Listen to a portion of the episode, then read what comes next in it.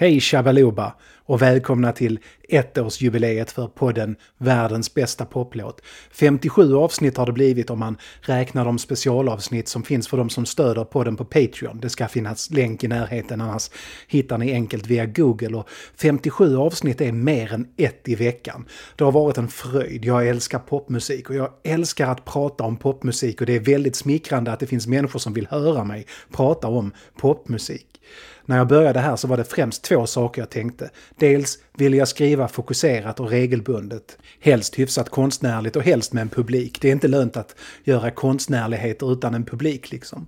Dels ville jag göra ett radioprogram som jag själv hade velat höra för jag tyckte det fanns en total brist på radioprogram som tar sig an popmusik på ett fördjupande och resonerande sätt. Framförallt det resonerande saknade jag. Jag ville göra poddradions motsvarighet till de där kulturartiklarna som de stora tidningarna fortfarande pliktskyldigt publicerar på helgerna och såklart spela musik och visa för mig själv och andra att bra popmusik inte är bra på grund av vilken genre den råkar vara utförd i utan snarare att genren är som vilket instrument som helst. Hur som helst så var en av sakerna som ingick i att göra ett radioprogram jag själv skulle vilja lyssna på att det inte skulle vara ytterligare en pratig och lite ofokuserad podcast där man som lyssnare bjuds in att vara en del i att hänga med grabbarna eller töserna och liksom Liksom sällskapa. Nej, manusbundet med en tydlig plan och, för att låta lite pretentiös, en tydlig dramaturgi i varje avsnitt skulle det vara. Och nu har det alltså blivit 57 avsnitt. Att podden fyller ett år firar jag med något så ovanligt som ett helt manusfritt samtal med Kalle Lind om proggen, den svenska musikrörelsen. Kalle Lind har både i sitt författande och sitt radiopratande och sitt poddande ofta återkommit till proggen och eftersom jag just nu gör några avsnitt om proggen tänkte jag listigt att man kanske skulle ta och bjuda in Kalle Lind till ett samtal om proggen. Det här är det samtalet för bekvämlighets skull indelat i två delar. Vill rikta ett särskilt tack till Peter Hallin som var så hemskt snäll att han lånade ut både sin inspelningsutrustning, sin dator och sig själv för att göra det här möjligt. Är ni beredda ungdomar? Då kör vi. Vi inleder, vi hoppar rätt in i handlingen, mitt in i ett samtal av Cornelis Vreeswijks fantastiska ångbåtsblues och det här kommer bära hela vägen, bara nu inte båtjäveln går på ett skär. Det är världens bästa poplåt. Det enda du vill höra.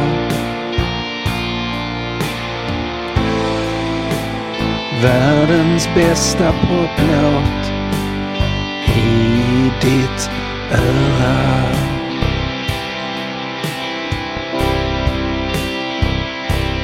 Ja. Världens bästa. Helt otrolig låt. Mm. Den är alltså... Eh, den brukar Anders Burman lyfta fram som en av sina favoritmixar. Ja men det förstår jag. Den är ju alltså, och den är, den är inte lätt. Den är, den är komplicer ovanligt komplicerad för att vara Cornelis. Ja det är Jan Johanssons fel. Ja, fel ja. Eh, ja alltså men, pianosolot men... på slutet när han liksom leker med polyrytmerna och det är någon spelar femtakt och någon spelar 3-3. Det är riktigt, riktigt men har du hört när Cornelis gör den akustiskt? För att den är betydligt mindre avancerad då. Det kan jag förstå, men han var en jävel på gitarr. Han kunde spela, Cornelis. Ja, men de brukar säga att Rune Gustafsson, som ju ofta liksom kallades in för att göra de, de svåra lixen och så här. Han, alltså, för att kunna så himla lite så var han jävligt mångsidig. Alltså, så här, ja. alltså den, den skolade musikanten, musikerns beundran inför naturbarnet. Alltså hur fan kunde han spela så bra när han spelade så dåligt? Ja, det, det, det är faktiskt intressant. Ja. För att det, han, han är ju mestadels självlärd. Helt självlärd? Ja. Uh, ingen musikteori heller. Tror jag inte. Nej. Det tror jag inte han hade ork till. nej, han var, verkar vara lite rastlös av sig. Ja, nej, men helt och hållet impuls. Mm. Alltså. Helt och hållet, men, men i väldigt hög grad impuls. Han spelar basen på den akustiska gitarren på ett nästan helt unikt sätt. Han får så mycket, mycket botten i den där gitarren. Det är väldigt imponerande. Men det är alltså Jan Johanssons fel att den är att den är så pass avancerad ja. musikaliskt. Den är lite mer arrad än, än vad vad de flesta Cornelis-låtar hade varit till, till dess. Alltså för varje platta, första plattan är ju helt akustisk. Ja. Och sen så lägger, lägger de ju på lite. Och sen, det här är väl tredje skivan tror jag när de kallar in Johansson. Det är ju Georg Riedel och Egil mm. Johansson och Jan Johansson. Ja, för trumspelet som följer liksom följer pianot. För att det känns improviserat. Det kanske är jättehårt arrangerat och repeterat, men det känns improviserat och det är en fin... Eh... Det brukar ju heta att Anders Burman som ju då stod i, liksom i mixerrummet och, och, och, var liksom påhejare och producent, att han var en one-take guy. Jag tror inte det gäller för just Ångbåtsblues. Den, den tror jag inte de tog på, på en, men kanske på en tredje tagning.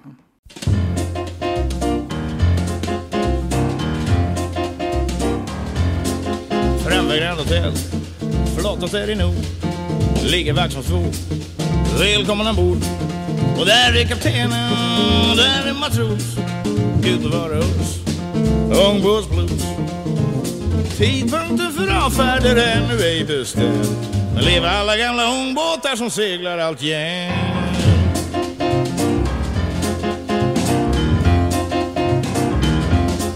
Vill ni åka med?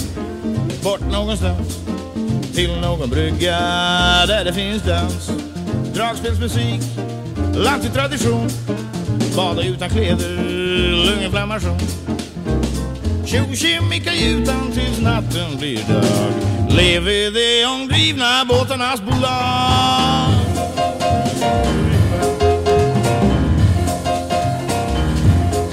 Flickor och gossar, vart ska ni åka? Ja, vi ska till Möja supa, slåss och bråka. Slåss med polisen, det vill vi alla. För de sätter dit oss när vi blir knalla. Vi samlas flera tusen på ett litet fält. Och sen har vi sex party i varenda tält. Yeah.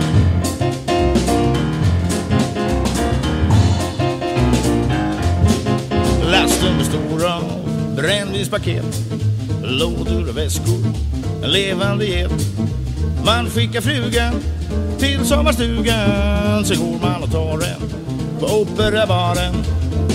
Så fort hon har stuckit så sitter man där. Bara nu inte båtjäveln går på ett skär.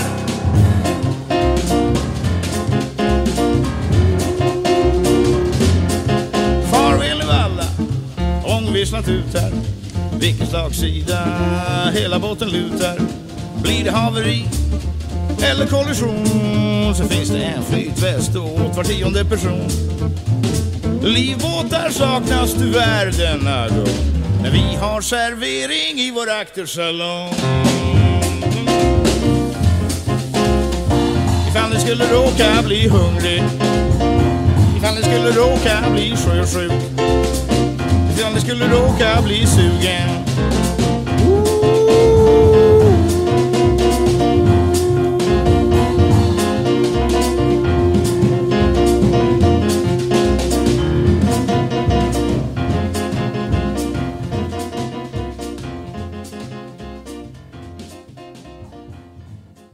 Alltså många av de låtarna som jag har lyssnat på inför de här prog-grejerna. Det är väldigt ofta man tänker att vad fan tog de inte en tagning till för här? Apropå mm. one take guy alltså. För det där är eh, flöjtar som spelar. Det ska givetvis vara flöjtar överallt. Det är några... Det är en flöjtjävel på eh, eh, Vi är många, vi är hälften mot slutet som är så falsk. Den är så... Alltså det gör ont. Jag kan inte ens... Det har varit en av mina favoritlåtar men sen jag hörde den flöjten så... Mm, Ja, det är vådan av att vara musikalisk. Jag är ju helt tondöv så jag lider ju aldrig av sånt. Men, men, eh, men det där var väl också överhuvudtaget eh, alltså in, inom en del av proggen, musikrörelsen, alltså den här liksom, politiskt musikaliska vågen på 70-talet. det är ju en, på sina, det här alla kan spela, eh, det, det, det, får inte, det får inte vara för bra. Det är ju, det är ju liksom mm. nästan ett uttalat ideal på sina håll eh, vad hette han, Kurt-Åke Stefan som var tekniker på MNV som var det, eh, det mesta proggbolaget där liksom Nationalteatern och Hola och såg av ut. Eh, han var ju som känd för att han rätt så mycket rökte gräs Tidsandan. ja, nej, men, och att det skulle vara så. Liksom. Och Anders Melander, så, du tog upp i någon podd liksom, hur otroligt illa Nationalteaterns första låter. Det är ju så att, det är till och med så att jag reagerar på det. Eh, och det, det är, de har inte fått någon som helst hjälp. De kommer upp från Göteborg, en teatergrupp som brukar liksom stå på scen och spela. Anders Melander har väl lite studioerfarenhet, för han spelar ju ett band här nere för som heter Bread. Eh, och jag tror de till och med gjorde någon singel. Eh, men i övrigt så är det ju, det här, de är inte ens musiker. Det är ju det är självlärda skådespelare som har lärt sig att spela basgången på den här låten. Anders Melander har liksom lagt deras fingrar på greppbrädan. Och sen ska de in i en studio. Och de, det är ju ingen som har någon som helst idé om sound. Det skrevs en... Eh, en eh, jag har säkert skrivit flera, men nu kommer jag inte ihåg vad han hette. Jag får ta reda på det och eh, snyggt klippa in det här så det verkar som jag säger rätt. Eh, en doktorsavhandling om eh, tältprojektet. Johan Fornäs. Fornäs hette han ja, Fornäs. Eh, och där, där får ju Ulf Dageby prata av sig i den, kan man säga. Han är inte alltid på gott humör i den heller. Ulf Dageby har pratat av sig oavbrutet sedan 77. Ja, han har nog det. Sen tältprojektet har han pratat av sig. Men han, där, där är det ett liten, liten, liten passus där om, eh, ta det som ett löfte-skivan, där han, han säger att eh, Alltså det var i stort sett Anders Melander som spelade in hela den själv. Eh, och då och då kom det in andra från teatern, men de, de, man spelade in dem som de skulle känna att de hade varit där. Och sen fick de liksom, så stod det Nationalteatern på skivomslaget, men det var stort sett Anders Melander ensam i studion på natten när ingen annan var där. Så den låter skit, men den låter i alla fall fortfarande hyfsat lyssningsbar. Ja, nej men jag tror, alltså det kanske var till och med så att det var han som spelade. Men, men som jag har fått eh, beskrivet så är det ju också så att, de, för det där är ju teaterlåtar som de nu tar med in i studio. De har ju spelat dem förut. Men, men, men människan som spelar bas på den här låten kan, alltså, har ju ingen aning om vad tonerna vederbörande trycker på heter. Han har ju bara lärt sig rent muskulärt. Alltså det här liksom, det, det mekaniska, nu ska det dit där. Ja, och det har ju Liksom. Melander stått och pekat så här. Så flyttar du handen dit, nej, och så den fingren på den strängen. Och så går de in och gör det, så det blir ju inte med någon, med, någon vidare liksom, känsla eller någon sorts sinne för sväng. Eh, och sen förmodligen så räddar Melander rätt många saker med efterhandspålägg. Eh, Men det blir ju det är ju ett enormt uppsving till eh, Livet är en fest Mm. senare. Alltså de har både professionaliserat musikbiten och låtarna de är förstod, bättre. väl- ja, de förstod väl det efterhand. Jag intervjuade med Reventberg som, som ju var med. Alltså, alltså, Nationalteatern är ju som ett lite svårdefinierat projekt. Men de var ju tio stycken som de grundades för egentligen i Lund. Och sen så blev, då hette de Gorillateatern. Så kom de till Malmö, blev Nationalteatern. Och sen så fick de då det här kontraktet med, med Göteborgs kommun. Där de ju gick på lön på något vis. För att Eh, Eh, och hade i uppdrag då att, att eh, åka ut i betongförorterna och eh, sprida kultur till folket. Och, och det är ju som väldigt underifrån. Det är ju liksom en, själv, en generation med självförtroende. Vi kan väl göra teater? Ja, vi kan väl spela musik? Ja, det är väl bara att vi gör det.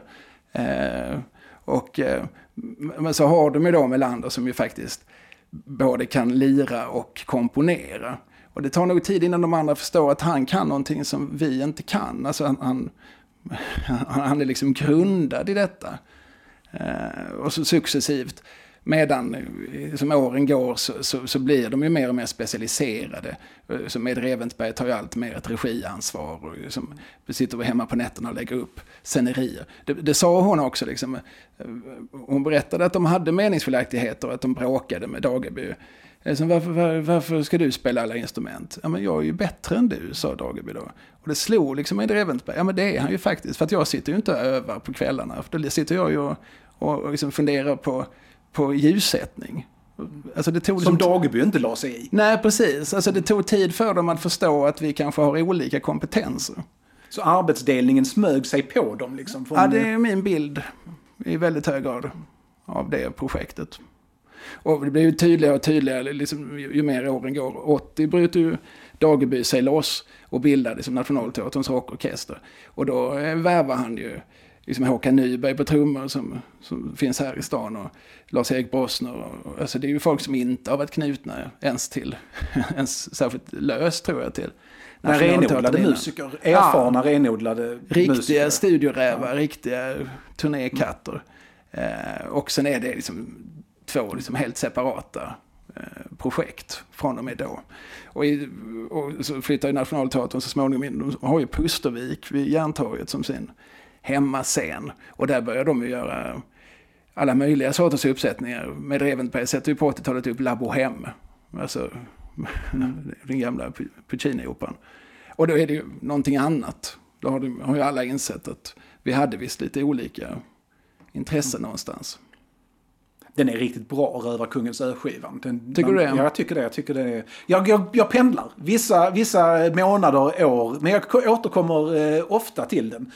Eh, trots allt liksom. Och det beror mycket på Brosners synt och orgelspel skulle jag säga. För den är... Eh, det är någonting med eh, Dagebys gitarriff och hans eh, kompletterande orgelspel som nästan, som påminner om Deep Purple nästan, när de var som, eller Rainbow eller sådär. Alltså det är någon, någon klassisk hårdrocks-vibe de får till i det här. Och sen så är ju eh, Sent en lördagkväll är en sån härlig, det är liksom hejdå-proggen. Det är liksom, ja men nu lägger vi ner, vi, drömmen finns kvar men kanske till någon annan att plocka upp. Den är, det är en bra farväl-låt. Liksom. Mycket bättre än inledande, vi fortsätter spela rock'n'roll fast vi håller på att dö, som säger lite samma sak. Ja, varje 75 som en människa dricker ur är drömmen om en bättre värld som man sedan pissar ut. Är Ja. det så? Det eh, ja, det är ju intressant, det kan ju vara för att det påminner om Deep Purple och Rainbow som jag inte riktigt kan relatera till Rövarkungens ö. För jag, jag, har inte, jag har inte, har inte alls någon botten i den sortens tungrock. Jag tycker Rövarkungens ö det är det mest ointressanta nationalteaterplattan. Och det är också den enda som inte eh, bygger på teaterlåtar. Utan det är ju som en, en specialskriven.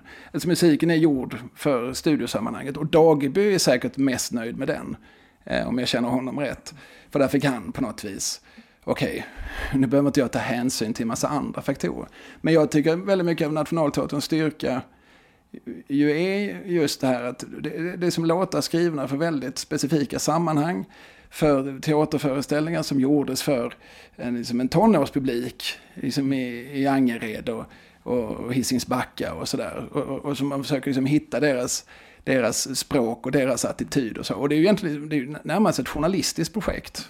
Jo, det är, det är ju så. Och det är ju, det skulle jag säga, det är ju Rövarkungens ö, svaghet, det är ju nästan sångtexterna. Ja, precis. För att Dageby, ah, han är bättre musiker än han är textförfattare. Han har ju inte så mycket att säga. Alltså. Mm. men, men pjäserna hade, de, de, de brann ju av en vilja att kommunicera. Och, att, eh, och, och, där, och det var ju, de, de föregicks ju alltid av ett intervjuarbete. Och så. De pratade ju jättemycket och hade ju som en oerhörd närkontakt med sin publik. Och, och det intressanta är ju då, det kan man ju då, jag menar inom diverse subkulturer så är ju ofta äkta äkta. Det är liksom det mest positiva man kan lägga på något. Och Nationalteatern är inte ett dugg äkta.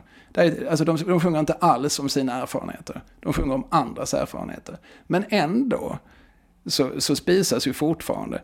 Det, det vet jag, Ken Ring och Uffe Dageby möttes i Så mycket bättre. Och det sitter liksom Ken Ring och pratar om att det sitter ute liksom i Hässelby så sitter det, som han säger då, olika långhåriga neger och, eh, och noddar till barn av vår tid. För den handlar ju om dem. Ja, men den är ju äkta på det viset. Ja, Alltså, den är ju, det kanske inte är den som framför dens upplevelse, men det, är ju, det känns ju att det här är på riktigt. Just Barn på tid den tycker jag känns lite konstlad, just den låten. Det är som de har slängt ihop alla liksom, stereotypa problembarn på, eh, på 70-talet. Den känns ju klyschig nu, för att, för, men, men 77 kommer den. 70, jag tror pj- pjäsen kanske är från 77. Då, då var ju inte det lika, då hade vi inte sett, då hade ju inte ett anständigt liv kommit än. Vi hade inte riktigt den bilden av eh, liksom förortsnarkomanen. Nej, så kan det ju vara. Så kan det, vara. det, det jag tycker känns konstigt med den låten, jag skulle kunna prata om den hur länge som helst för att det är liksom, den är... Ja, är det ens en låt eller är det tre? Men det den, är, den är fullständigt fantastisk på alla sätt och vis.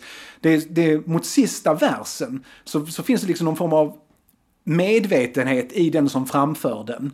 Som ställer krav på föräldragenerationen framför tv-apparaterna. Som känns lite pekpinnig. För där, där blir det, där tappar de det äkta känner jag lite. Men det är ändå... Men, men där ska man ju liksom förstå att i ett pjässammanhang så är det ju, det, det här är ju som en tonårsgrabb som sjunger till, liksom, i desperation till sina föräldrar. Är du rädd för ditt eget barn? Är du rädd för ditt eget barn?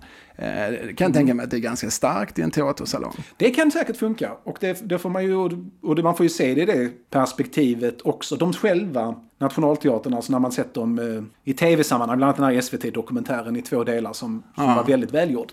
Eh, att de pratar om att folk, då, deras bild är att folk inte alltid förstår att det här är rollfigurer som framför de här låtarna. Att det inte är det är, liksom, det är inte de som är knarkromantiska utan det är rollfigurerna. Men jag tycker det framgår ganska... men det- jag det- fattade det när jag var tio i alla Jo fall. men du är ju en tänkande varelse. Alltså folk i allmänhet har väldigt svårt att förstå Eh, att ett jag i en sång inte behöver vara synonym med sångaren. Och det, det där är ett problem.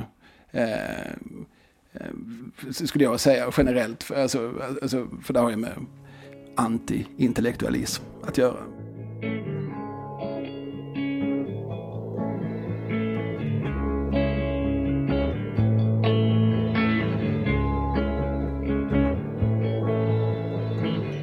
Vi är barn av vår tid. Vi är barn av vår tid. Är du rädd för ditt eget barn, lilla mamma? Våra tidsfördriv. Våra tidsfördriv är att slå pensionärer på käften. Eller hur, lilla mamma? Kommer snart. Då blir det en jävla fart. De har betalt för att jaga ungar. Gården är stängd för länge sen. Snuten jagar tonårsgäng. Natten är så hård för betongens barn av vår tid.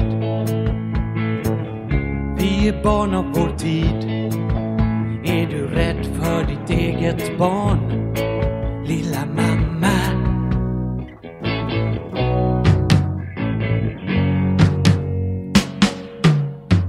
Tinnertrasan vandrar mellan husen.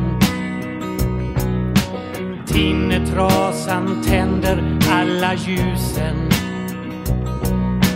Tinnertrasan tar mig till ett annat land där jag kan vara en höghusbaby.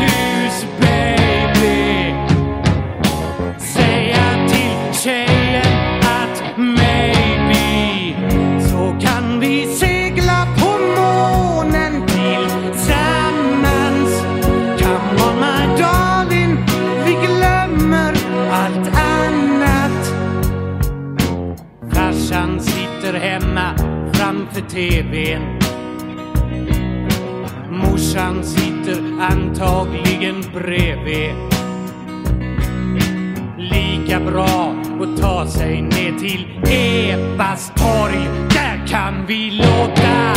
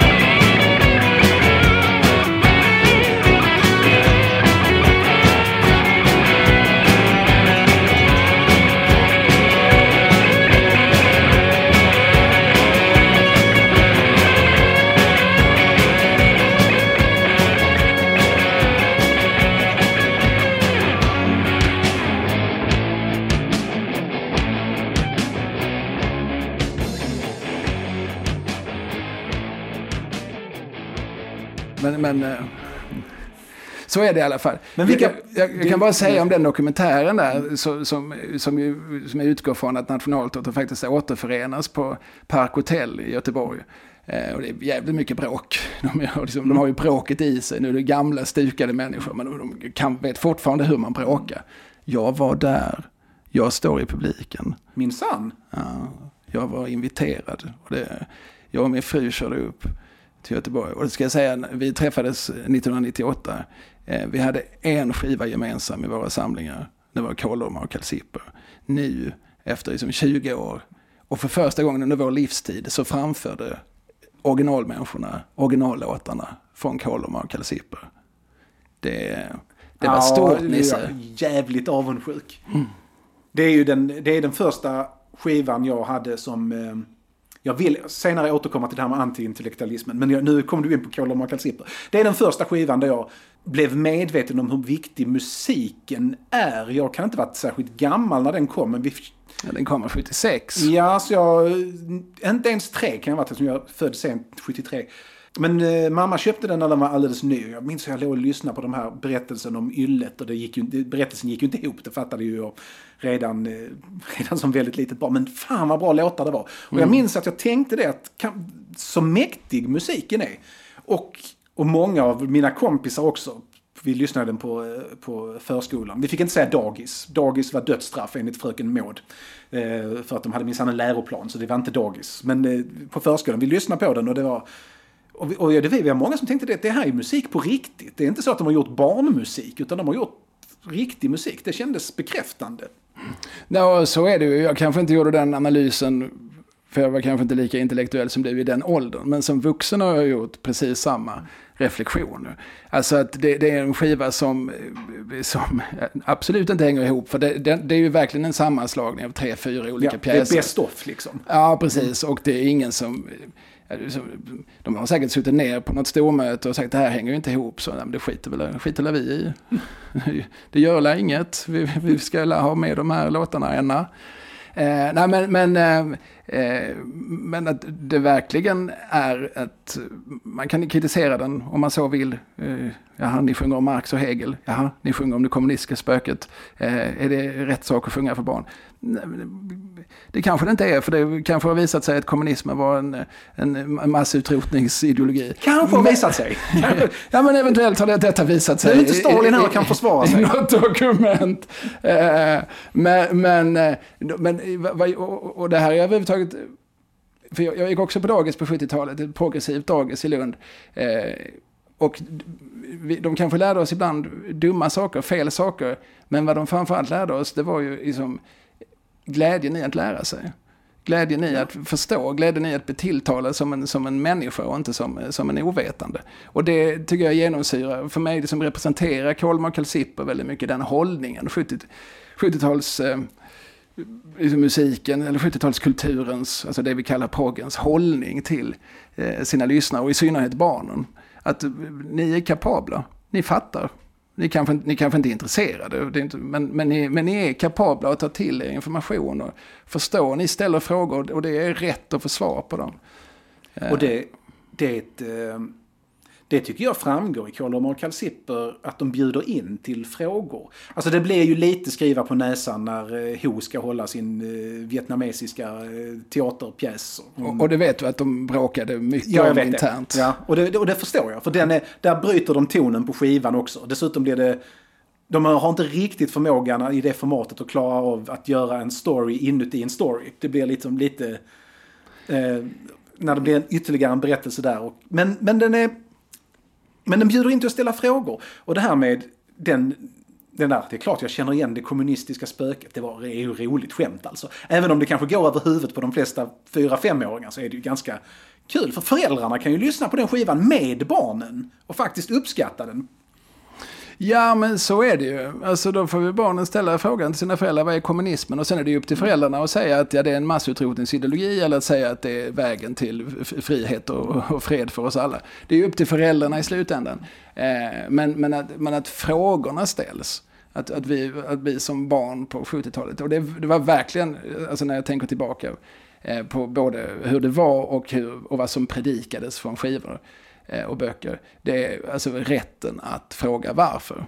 Det är ju liksom Willevall och Viktor som också är så här, som typiskt 70-talsuttryck. Det var tre figurer som fanns först i tre olika tv-serier och sen gavs ut på två olika LP-skivor. Där, där, de har till och med en sång om det här, om alltså, rätten att fråga varför och att få ett annat svar än därför. Ja, jag, jag var aldrig inne i, i dem riktigt. Men eh, jag, eh, det är ju det är ju fortfarande lika relevant liksom, som, som någonsin. De- Ja, och, och jag tycker så generellt att det är det vi ska ta med oss.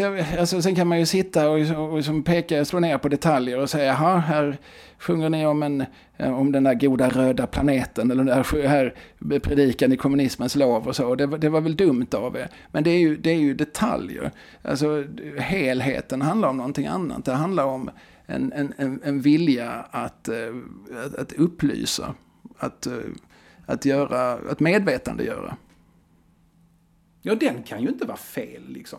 Jag Sen- kan inte gå med på det. Sen kan man ju tycka det att det, som, som jag har spelat i, i, i mina avsnitt om proggen så har jag ju, för just för att de är så, så härligt gravallvarliga, spelar Knutna Nävar och Dan Berglund som inte riktigt varit så mycket för att nu ska ni ställa frågor utan de har varit med för nu ska vi förklara hur det är. Men, eh, men även de kännetecknas ändå av någon form av framåtanda, någon sorts gemenskaps jag kanske inte knutna nävar riktigt, jag vet inte. Men eh, jag tycker ändå det finns någon form av öppenhet i, i även den mest seriösa, gravallvarliga eh, proggen så finns det, finns det möjligheter för frågor. Ja, jag, jag förstår vad du säger. Jag gjorde för länge sedan en intervju med Anders Lönnbo, Rest in Peace, eh, gammal Göteborgslegend som vi sett i Hammarkullen och diverse sammanhang, men som ju är den som sjunger på Lär av historien. Han var egentligen inte officiell medlem i Knutna Nävar, men han var väldigt officiell medlem i KPMLR, eller KFMLR som det fortfarande hette då. Eh, och, och han, ja men vi spelade den på en revy. Alltså vi hade en, det var en, en, en revy och då var det någon som sa att den var gärna check. Så den kan vi väl göra på, på LP. Och då, okej, alltså det här, ni, ni skojar lite. Det, ni tyckte det här var svängigt och kul. Det fan, alltså, han sjunger liksom... Då började förbundets ledning att vackla och kackla om reformer likt yra höns. Quack, quack! Alltså det är ju ett skämt, de skojar ju. Det här, de har varit liksom gravallvarliga i sin, i sin eh, liksom ideologi. Men, men, men det här är ju vad vi får här, liksom ett dokument från eh, liksom, interna partiskämt. Mm. Jo, det känns ju så att de sjunger för en publik som sitter där och liksom är, som är inne i... Eh, de vet vad det handlar om. De är KFML-ärare och eh, jag kände ju Anders när jag var barn. Aha. Eh, han var nära kompis till min pappa. Ja, han gick scenskolan här i stan. Ja, precis. Här i Malmö, ja. Precis. Så, att de, en, eh, så de hängde med varandra i KFMLR. Han var en rolig jävel liksom. Ja, ja. I alla fall upplevde jag det så. Nej, men det, det måste han ju ha varit. Alltså, han, han var rätt het. Han fick Guldbagge 78 för en film som heter Lyftet som han också var med och skrev. Där han spelar kåkfararen Kenneth Ahl. Eh, och sen så gjorde samma kollektiv en, en, annan film som heter Sista budet som, som utspelar sig bland Göteborgsvarven. Det är kanske den mest göteborgska film som överhuvudtaget finns. Ja, Roland Jansson är med. Ja, Weiron Holmberg är med. Ja, Sven Wollter är med. Eh, och, och, där är det mycket så här repliker som Dra röva i kox din jävla sosse! Och, och, så, och, det är ju också humor liksom. Alltså, de, det, det, finns ju liksom en frejdighet och, och särskilt liksom, det går, alltså, det finns ju inga göteborgare som, det finns ju inte gravallvarliga göteborgare. Alltså även en gravallvarlig göteborgare släpper ju in, alltså nu ska jag hissa upp den här kapitalisten i pianotråd men jag gör det med en vits. Det finns ju eh, Röda ropet, eller Röda rappet, Röda rappet hette bandet. Eh, som eh, också så här KPML-anknutet band. Men de har ju som en platta som heter Spänn bågen och så står de på i motorcyklar på omslaget. Så det är, som, det är en ordvits på omslaget. De kunde inte hålla sig. Nej, här, för vi är göteborgare. Ja. Hur är en göteborgare som Hasse ja. och Tage frågar sig? Liksom. ja. och det, ja, just det. Det blandar Birgitta Andersson ihop med n-ordet precis. Ja. N-ordet är en jovialisk typ och berättar gärna vitsar. Nej, jag är göteborgaren. Så det är så förbannat svårt att skilja på n-ordet och göteborgare. Eh, rolig replik från Gula Hund. Ja, nej men, men eh, alltså så att eh, generellt så här, så, vad jag tycker är, som är viktigt att, eh, liksom att någonstans kommunicera ut. Man får lov att tycka vad man vill om det här. Eh, och det var, gjordes jävligt mycket trå tråkig musik och det fanns många tråkiga politiska kommissarier inom, inom musikrörelsen och så här, som sa att det där är rätt och det där är fel och så. Och vilket säkert liksom förgiftade väldigt mycket av, av eh, kraften för många människors del. Men man ska också komma ihåg att den är väldigt mångfacetterad. Alltså det vi idag kallar proggen. Väldigt många av dem, om man köper, jag som fortfarande är kvar i CD-världen, om man köper sådana här progghits och Eh, absolut Stalin och vad de nu heter, de här samlingarna, så, så eh, ska man ju förstå att de banden som är samlade där, de kände inte alltid särskilt mycket samhörighet och de kunde tvärtom hata varandra. Jo men det, det tycker jag väl framgår, eller så här, om man läser lite eh, om man läser lite politisk filosofi eller ekonomisk historia eller något när man berör de grundläggande teorierna bakom detta så förstår man ju att det är väldigt många av de här banden som aldrig någonsin skulle kunna ens vara i samma rum med varandra. För här har vi anarkister och här har vi stalinister och de borde ju egentligen skjuta ihjäl varandra. Det är ett under att tältprojektet överhuvudtaget kunde genomföras. Sen är det roligt att de ganska ofta var i samma rum. För att man kan ju hitta dem där på samma affischer. De spelar på samma musikforum och de spelar på samma folkfester och sådär. Men, de, men, men eh, Alltså proggen, alltså musikrörelsen som det hette under sin samtid. Jag tror aldrig det var någon som tog ordet proggen i sin mun på 70-talet. Eh, men, men, men, det är ju någon sorts samlande tak och det, där finns skivbolag och där finns eh, som eh, ett, ett, nätverk av spelställen. Och sen finns det som band. Och jag tror att man som band lite grann gjorde ett val. Är jag med i den alternativa, icke-kommersiella rörelsen eller är jag en del av den kommersiella popindustrin? Och, och, och, och, där gick en skiljelinje. Och var man bara på, på den ena sidan så fick man liksom, då fick man liksom köpa att, ja nu står det någon någon lirare här innan mig och säger... Som också är med i den här alternativa musikrörelsen. Ja, som liksom avslutar sitt gig med en paroll. Med raka rör mot socialismen. Som Nynningen lär ha avslutat sina konserter med. Då får man liksom ställa upp på det. Liksom. Ja, okej. Okay. Det är kanske inte så jag... Det kanske inte jag tycker är så subtilt. Men visst, det kan jag väl. Den uppdelningen le- lever ju fortfarande när man pratar med människor som var med på den tiden. De finns ju fortfarande kvar bland oss. Eh, som var vuxna då, inte bara vi barn. Eh, att den där uppdelningen mellan de kommersiella skivbolagen och de då, i alla fall till synes okommersiella. De, MNV drog ju in hur mycket pengar som helst där, men de var ju inte kommersiella på det viset. Eh, den uppdelningen verkar fortfarande finnas kvar, i alla fall i den generationens medvetande delvis. Liksom. Mikael Wiehe pratar ju fortfarande om det här ödesvalet när han inte signade med Stickan Andersson och istället gick till MNV. Eller Ja. Silence var det väl kanske. Nej, det var MNV Det var MNV. som, som Hoola Bandoola Band eh, hamnade på. Eh, nej men absolut, alltså hade han signat med Stickan Andersson istället så hade ju som Hoola Bandoola förmodligen inte utvecklats till att bli det politiska bandet som, som de blev. Eh, för att Vies texter var, var ju inte så eh, parollaktiga. Eh, det blev de successivt, de blev liksom mer och mer politiska för varje skiva och det blev mer och mer någon sorts ideologiskt tänkande kring skivorna. Men de hade mycket väl, de, de kom ju från, liksom musikaliskt från ett helt annat håll än vad, än vad andra akter gjorde. De har en intressant utveckling. Eh, Hoola Bandoola Band. Ja, jag tycker det. Just, just det här med texterna, för att jag upplever inte deras texter som...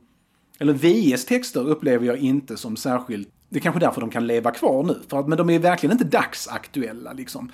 Det är väl klart att han eh, var ju väldigt nöjd med sin... eh, När han får ihop slutklämmen på Keops pyramid. Att pyramiderna till slut blir deras grav. Att han, den, känner, den är han fortfarande väldigt stolt över säkert. Jag tror. Ja, det ska han vara tycker Ja, jag. riktigt bra text. Eh, Men de är ju inte så, så tydligt politiska. Det, jag, alltså, Hoola Bandoolas mest sakpolitiskt riktiga eh, knutna nävar-låt är ju nästan Juanita och det är ju Björn Afzelius. Ja, eller Stoppa matchen som gjordes väldigt specifikt för, Ja. för ett sammanhang och som är en singel. Eh, som gjordes för att, ja det var ju med, eh, när, när Chile skulle komma hit och spela tennis 75. Eh, och, eh, och ibland så, det finns ju överhuvudtaget lite inslag ibland av, eh, man känner att det är lite pliktskyldigt. Ola Bandoola Band har en låt som heter På väg, som avslutar plattan På väg. Och som ju är en, eh, som någon slags feministisk sång. Eh, Där, där liksom, de sju männen i Hoola liksom sjunger varannan vers och så är det liksom kvinnorna från Söderbergens balalajkor som sjunger varannan. Eh, och, det förtvivla inte systrar, er kamp är också vår. Eh, den, den, den känns inte riktigt som att den kommer från hjärtat utan det är nog som någon slags yttre påverkan. Någon som har sagt till vi att ni, liksom, det är väldigt grabbigt här, det är väldigt eh, mansdominerat. Och så, jaha, det kanske du har rätt i, det kanske jag ska gå och göra någonting åt. Det, det är nog den Hoola-skiva jag spelar minst. Den känns eh, inte... Ja, men där, är- där finns lite rockinslag som jag tycker är ganska trevliga. En, den här eh, bara jämför och vraka, lär dig och skrapa Ja, okej, det är bra. Det fint, det är bra. faten. Och, och även Andersson och Company tycker jag liksom har en ganska bra liksom, rock Mm. eh, eh, i sig. Men, men eh, jag, jag vet inte vilken Hoola-platta. Jag har absolut spelat den blåa mest i livet för den stod i, i min mors väldigt, väldigt uh, Lita på. skivsamling. Ja, precis. Och det är ju, det är ju åtta, ja, det är åtta låtar varav sex är helgjutna.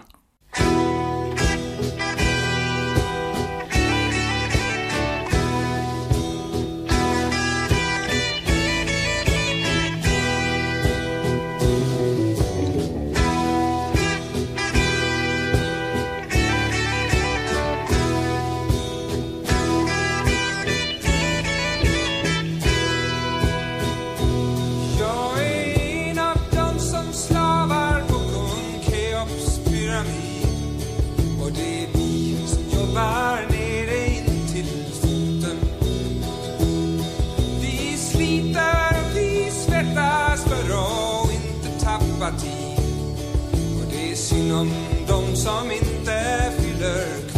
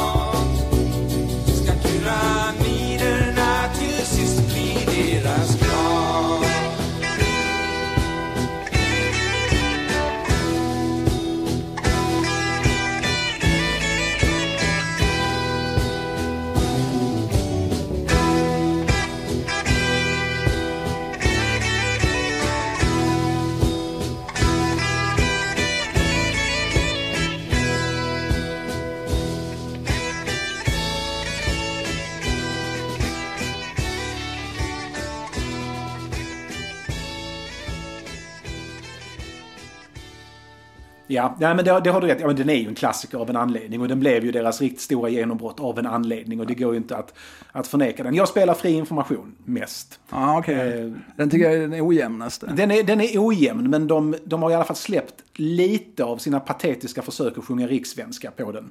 Ja, det, det- finns spår av det kvar. Men, Ja, men det är spännande. Det är helt rätt. De- Det, det är liksom ett steg emot tungrotsär. Ja, ett steg emot det. Och det, det känns... Jag tycker det känns konstigt i den här progressiva musikrörelsen att de valde att tona ner det dialektala så, eh, så mycket. Det känns inte helt... Ja, men man ska ju förstå då att när kommer första plattan garanterat individuell? Den kommer 71 va? Alltså då har ju den, alltså Pugg gör ju den första svenskspråkiga rock-LPn. ja, det är det. 69. Alltså så nytt är ju liksom svenskan som rockspråk. Det finns ju inte riktigt några, några normer. Det finns inte riktigt några, alltså det är ju, Nej, men just det är ju fortfarande väldigt sökande Då finns det ju ett vakuum för men då, att ta och det plats. finns ju inte heller, alltså, det finns ju inte heller någon annan... Det finns ju ingen som sjunger på skånska i offentligheten. Östen Warnerbring, Malmöit ut i fingerspetsarna, han sjöng aldrig på skånska. Det gjorde han först på 80-talet och då alltid liksom i buskissammanhang. Eh, När han sjöng smörsång, vilket han gjorde med den äran, så, så är det ju på rikssvenska. Det fanns ju inte, alltså det var ju bara Edvard Persson som sjöng den nivellerade ädelskånska på 40-tals. Ja, och verkligen en polerad skånska. Ja.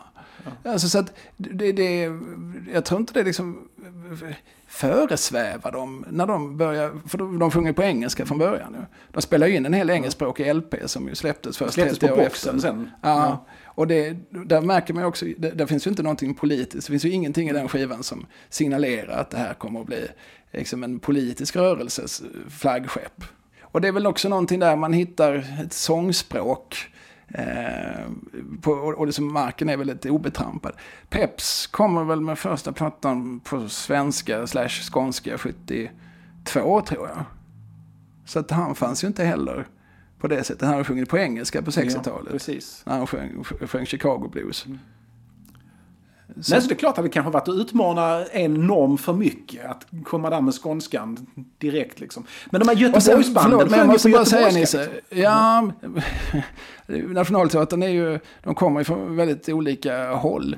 Eh, Men det är alldeles rätt, det, det gör de ju. Eh, Göteborgskan är mycket mer etablerad som, som sångspråk kanske också vid tiden. Alltså för att eh, okej. det finns liksom Sten-Åke Cederhök och Sonja Hedenbratt och sådär i tv som sjunger eh, Knuda in. Ja, men det vet jag inte om det, men, men, men eh, vad skulle jag säga? Ja, jag, jag tappade. Ta nästa fråga. Jag har inga direkta, inga direkta frågor. Däremot så slår- det mig hur bisarrt det var att Östen Warnerbring inte sjöng 15 minuter från Eslöv på skånska. För den, hade ju, den bjuder ju liksom in till, eh, till det hela. Det är lika bisarrt som att Siw Malmkvist inte sjöng. Ingenting går upp mot gamla Skåne på skånska. Hur? Va, vilket gamla Skåne? Varför sjunger du inte på skånska? Vad är det här? Eh, Men det säger ju någonting om tiden och sådär. Eh, och, och eh, alltså jag tror, jo men du sa att Hola var liksom normbrytande. Det var de ju inte alls från början. Utan tvärtom, det här är ju liksom killar i någon, liksom medelklasskillar överlag i någon replokal i Malmö som vill sjunga snyggt. Som vill sjunga Crosby, Stills and Nash, som vill sjunga Simon och Garfunkel och göra Beatles. Eh, det är ju som helt och hållet idealen. Och sen, alltså, för dem är det ju ett jättesteg tror jag. Att först sjunga på svenska och sen successivt upptäcka att man kan liksom göra liksom, texter med, med politisk mening i. Och det dröjer ganska länge innan, innan de blir särskilt tydliga på det sättet. Eh, och Mikael Wiehe är ju lika mycket en Dylan-fantast och lika mycket en litteraturvetare som han är en, en, eh, Eh, liksom en progressiv tänkare. Eh, så, men, men, eh, så jag tror inte de... Det, det där kommer liksom successivt, att ja, men vi kanske har ett ansvar och vi kanske är... Eh, eh som ska se oss som någon sorts eh, som soldater i någon slags kulturpolitisk armé. Alltså det där kommer och växer på dem och, och blir nog till slut i någon mån en tvångströja. Ja, så kan det vara. Det är väl på deras, på deras första skiva är väl Fred med? Eller är den på, den är på Mm. den första? allra första. Det är ju en politisk låt om någon. Och den ställer, den, den frågan har jag med mig. Alltså är det verkligen fred vi vill ha? Den, den, den är synnerligen relevant än idag, hela tiden. Men, men den är ju politisk precis på det sättet du säger, den ställer frågor. Och det, för det gör, ju, det gör ju Dylan också. Alltså när, Eh, alltså Dylan utvecklas ju väldigt fort från att vara liksom sådär så kallad protestsångare eh, till att, att, att vara betydligt mer liksom svårbegriplig eller mångtydig och, och eh, mycket mer ställa frågor och ibland ganska luddiga frågor än att leverera svar. Liksom.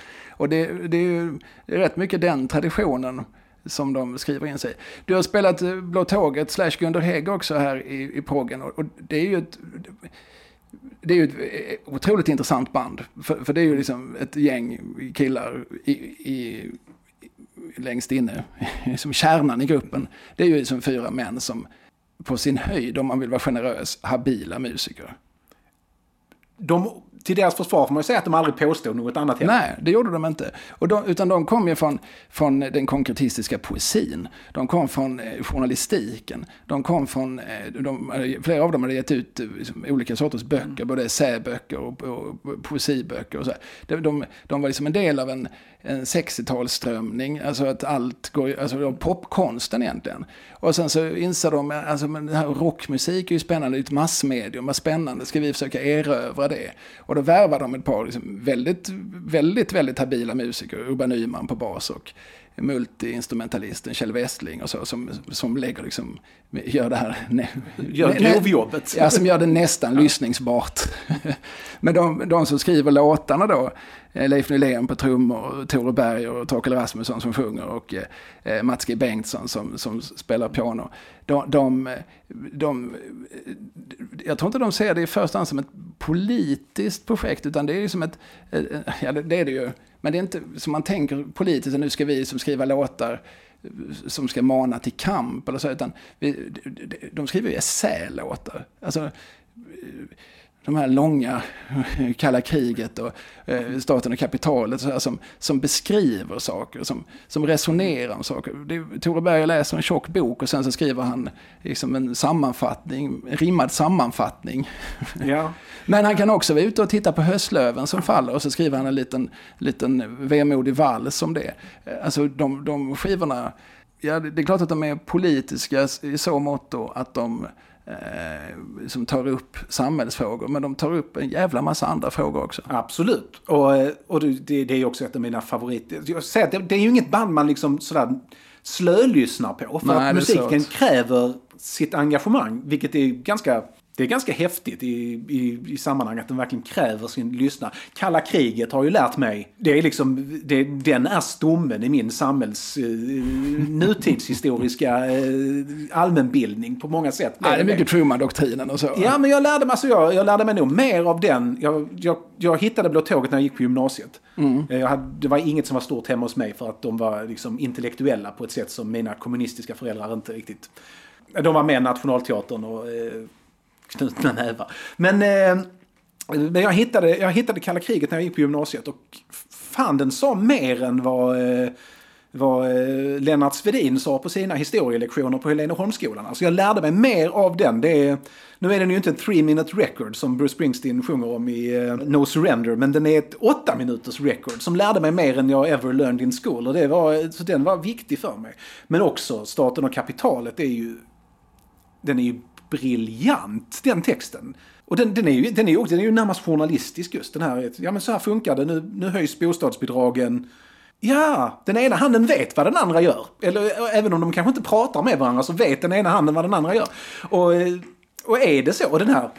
Vad de blev väl ur i det här Livet är en fest valde de den till, eh, till bästa svenska rocklåten någonsin. Stefan Wermelins programserie. De, Ebba Gröns version av Ja, Staten Ebba Gröns kapitalet, program. Men det är ju Leif Nyléns låt och text, även om Ebba... Förstör den lite. Jag tycker ju det. De tar bort de två viktigaste verserna och eh, slår Ja, och- ihop två refränger till en. Men, Precis, och gör därmed liksom refrängen liksom helt semantiskt osammanhängande. precis. Men de har ett jävla driv i den. Men den finns ju. Hade Och- inte det varit för Ebba Grön så hade väldigt få människor haft en relation till låten. Precis, de hade stängt av vid första klarinettonen. Men eh, Ebba Grön tar ju, men den här första versen om bostadsbidragen, den finns ju där. Och det tycker jag är... Jag tycker det är lite roligt att den vänstraste av alla vänstra låtar som folk förknippar med vänstermusik är en låt mot bostadsbidrag. Jag tycker det är liksom Ja, Gubbarna i Blå Tåget, eh, de flesta av dem lever kvar. Men ett par, Leif Nylén och Mats G Bengtsson och så, är ju döda.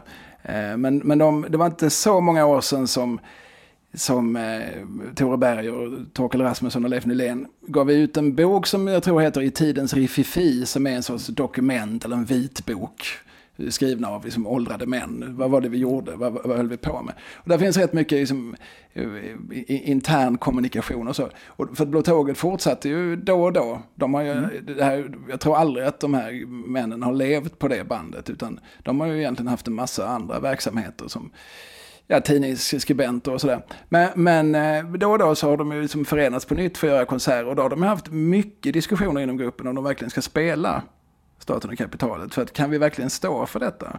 Alltså nu har ju samhället förändrats runt omkring oss. Eh, och, och så har man haft diskussioner.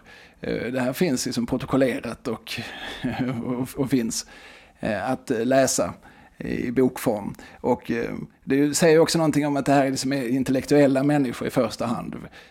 Kan vi stå för det här budskapet? En viktigare fråga än ska vi ge publiken den enda låt de frågar efter? ja det, hade varit lite som typ Europe skulle spela utan Final Countdown på slutet. eller? Ja, men de är verkligen beredda att ta den diskussionen. Och, eh, och jag tror, men nu citerar jag väldigt fritt i minnet, men, men jag tror att de kommer fram till att det är av det, att, liksom att analysen är ändå liksom korrekt, även om slutsatsen kanske är fel. Så då kan vi ändå Men har de någon slutsats? Nej, ja, men det, så bygger vi ett samhälle efter korporativa Ja, principer och lär oss att acceptera sånt vi inte Okej, det är ganska, det är, det är, det är slutsatsen. Åt var och en hans beskärda del av det växande överflödet. Kapitalet åt kapitalisterna, åt understödstagarna understödet. En av de verser som Ebba plockar bort, Ja. den bästa versen. Jag är ju eh, team eh, daghemmens utbyggnadstakt, men det, den plockar de också bort. Ja. så får kvinnan sin, arbets, sin, sin uppgift i den ekonomiska strukturen. Ja, det är bra.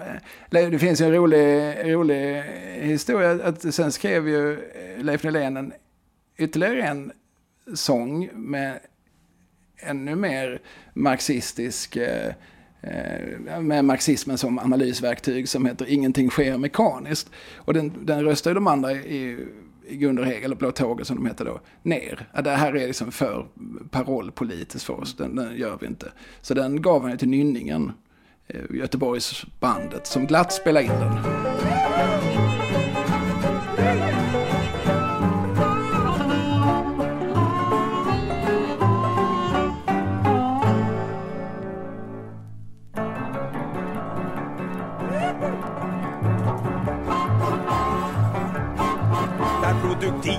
Krafternas utveckling har nått en given nivå. Och vi har lärt oss att fatta en smula mer än det var menat att vi skulle förstå. Då hotas de produktionsförhållanden som utgör samhällets bas. Snart är det dags för dem där nere att slå hela byggnaden i kras.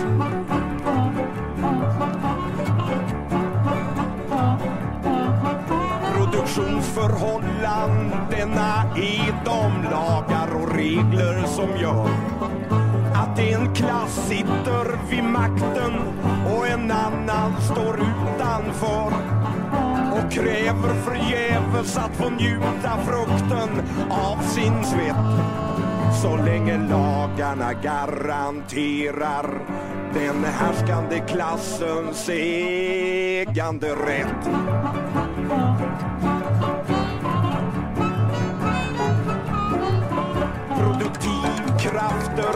Allt som vi mödosamt lärt om hur man kan utnyttja naturen och befria människan från hunger och kött, från sjukdom och svält, från nöd och från okunnighet och som till och med en dag ska befria oss ur vår ofrihet.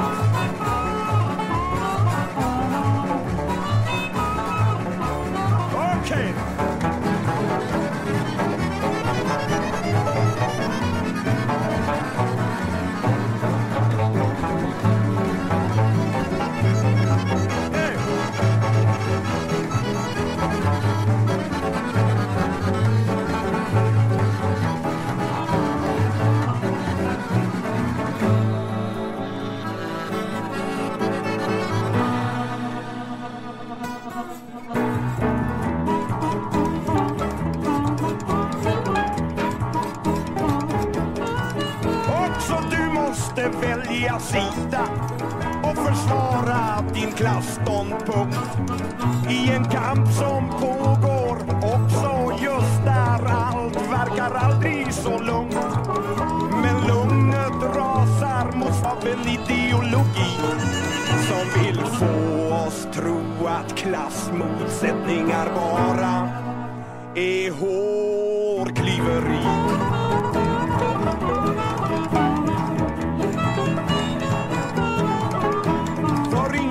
Allting sker mekaniskt.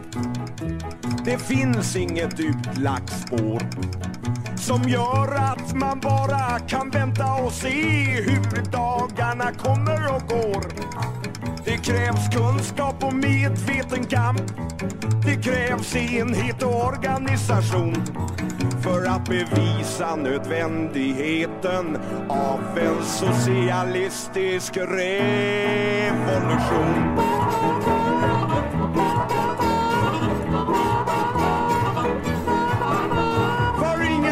Sker mekaniskt. Det finns inget utlagt spår som gör att man bara kan vänta och se hur dagarna kommer och går. Det krävs kunskap och medveten kamp.